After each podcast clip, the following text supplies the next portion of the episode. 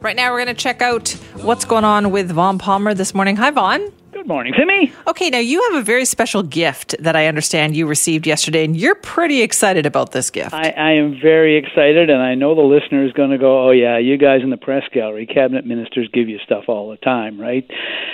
Agriculture Minister Lana Popham dropped by the press gallery yesterday. I wasn't there, but she had a present for me, so she left it with my colleague Rob Shaw of CHEK TV. And what it is, is my very own murder hornet. I love the picture that you sent me Dead. too, because this is a big sucker. Dead, preserved under plastic, and yes, to further disturb me, the minister included a regular wasp alongside it. And the size comparison is fairly dramatic. It's a little like a Great Dane alongside a Chihuahua. I knew these things were big and scary, but I looked at this thing. Uh, Shaw's reaction very very funny. He said he he'd look after it for me until I returned to the press gallery. He said he, he left it on his desk for a while and then he found it was so disturbing. he, he put it away in a drawer for when I come back. So I texted the minister to thank her very much. I said I am deeply honored and amused and she texted back to say uh, they think they have the murder hornet situation under control and her staff keeps sending her dead ones. And she had so many of them that she could only think of one person who Aw, would appreciate one as much. who says this isn't a heartfelt and caring government? I ask you. Uh, this is going to be one of the great souvenirs. Now, Simi, I haven't seen it in person. I've only seen the picture that I sent you. Feel free to post it on the NW website if you want to It's alarm your listeners. That thing was big. Um, but uh, I don't know what my reaction is going to be when I actually see the thing. I may faint. anyway, there we go. Oh, I can't wait. I'd like to be there in person when you see it for the first time, actually, to see what I'll catch you too if you fall. Not a problem there. Uh, let's talk about what else is going on. Today is going to be an, a, a significant day, Vaughn, because we've got this briefing happening. What's going to happen? Well, it's the first briefing we've had in a while. Uh, we're going to get uh, an update on uh, the text. Uh, technical briefing, and that'll lay out where they think this thing is headed. So that's important. Uh, we'll get. Uh, it's the first time uh, Adrian Dixon, Dr. Bonnie Henry, have been available to ask questions uh, to be answering them. Uh, we'll get that. I, I assume we're going to get an update uh, from Dix. Uh, we got a bit of a one yesterday on the situation with the premier. And I think the question of the day is will they finally admit that we're into the sixth wave?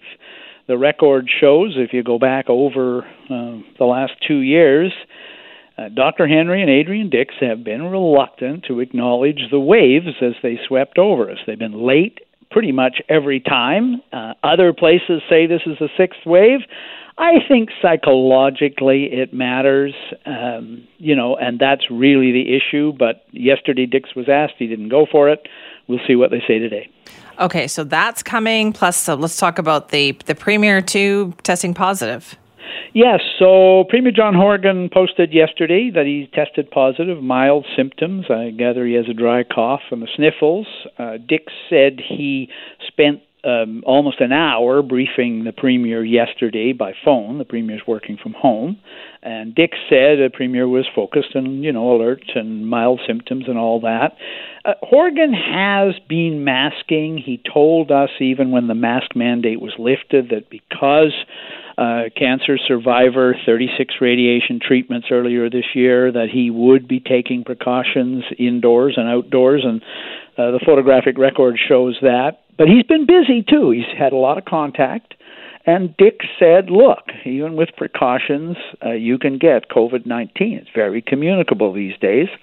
Dix also said, and the Premier says this as well Premier's fully vaccinated, which greatly increases your chances of getting only a mild case. Let's hope it stays that way. Yes, let's do that because he's got a lot of work to do. Still very busy out there because sounds like he's going to also have to call another by election. Yes, so uh, we just got the by election on Saturday to fill the vacancy where Andrew Wilkinson has stepped down and Kevin Falcon is going to be seeking a seat in the House. And the Premier called that one fairly quickly, just six weeks after the vacancy was created. And then yesterday, Stephanie Cadieux, a longtime MLA for one of the Surrey ridings for the Liberals, advised her colleagues that she will be resigning as MLA for Surrey South come the end of April she is taking a new job. It's a federal government job, an interesting one, an important one. Uh, this will be Canada's chief accessibility officer. So uh, the job is essentially kind of a watchdog advisory position on accessibility. So uh, Cadieux is uh, herself in a wheelchair, and she's been uh, provincial cabinet minister and an MLA since I 2009. One of the one of the most widely admired and liked members of the legislature. She's not been a shrill partisan. The uh, the feedback from all parties and everyone yesterday was very encouraging. And this would be an important job. It's the first time Canada has had someone really out there official to raise this issue, dramatize it, make a point about it. I mean, we've had private citizens who've done this before, but this will be a government official, and you do have to listen carefully to them. So I think she can she can do a lot of good there and raise a lot of profile on the issue. Was it a surprise? Would you say? Yeah, it was. I had no idea that uh, Cadieux was was thinking of retiring, but of course this isn't a retirement. Uh, she well, uh, we assumed that you know she'd be a key member of Kevin Falcon's team if he wins the by-election, running for the next election. She's had a fairly high profile in question period for the Liberals, but I think this is the kind of job where you go, hey, I could really make a difference here, and she's a great choice for it. So. Uh, on she goes. Mm-hmm. There'll have to be a by election there. We'll see if the Premier acts within six weeks to call the by election in Surrey South. That seat was very competitive in the last provincial election. As you know, the uh, mm-hmm. uh, New Democrats took most of the seats in Surrey. They came within less than five percentage points of the popular vote of taking South Surrey. So that'll be competitive. And you know, the New Democrats uh, they don't have any illusions about their chances in Quilchena, but I think in South Surrey they'll be going, hey, we might be able to steal this seat from the Liberals. So it really matters who the Liberals pick as their candidate. We shall see. Okay, and very quickly, uh, any update on the BCGEU and government talks? Yeah, you know, uh, they're back at the table today, and the uh, union advised its members that they're expecting the government to make a new monetary offer today. They've been told by the government team that uh, we've been authorized to offer you more money. Uh, that is an interesting development. You will remember, Simi, that last month the union put the talks on hold because they said the government's offer was so inadequate it wasn't worth talking about. The government team said, "Well, this is the best we can offer. We've been authorized." And the union's bargaining committee said, "Yeah, we'll go back and talk to cabinet and get us a better offer." It looks like that's what's happened. The government is uh, back at the table today with an offer. The union is looking for cost of living protection against inflation. And they said the government's first offer, the one they got last month, there was a massive chasm between the two sides. So these are tough talks.